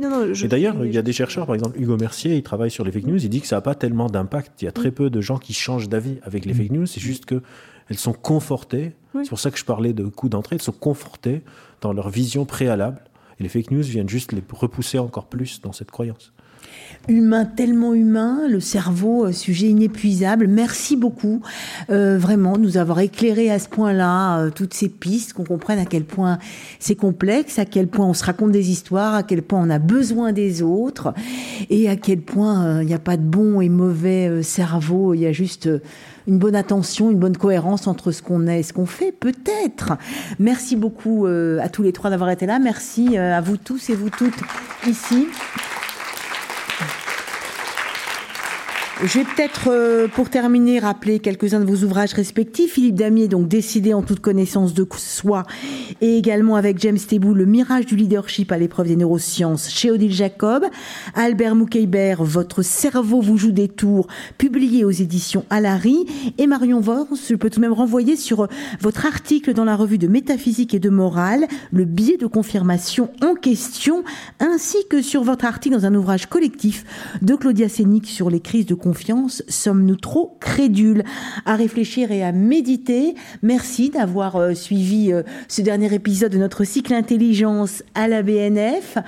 Je vous donne rendez-vous l'année prochaine, carrément, euh, en 2023, en janvier, pour un nouveau cycle de conférences au cœur de la science. On fait durer un peu le suspense parce qu'on hésite. Vous voyez, on a des sujets tellement énormes et des intervenants tellement bons qu'on décidera à la rentrée prochaine. Mais en tout cas, bienvenue et merci d'avoir été là.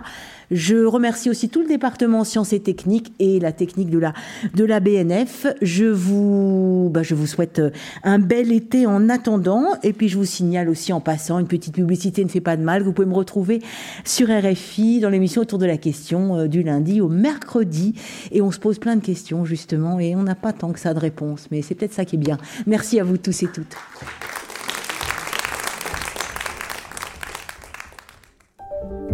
Vous venez d'écouter un podcast de la Bibliothèque nationale de France. Retrouvez les conférences, rencontres et créations de la BNF sur toutes les plateformes de podcast ainsi que sur le site bnf.fr.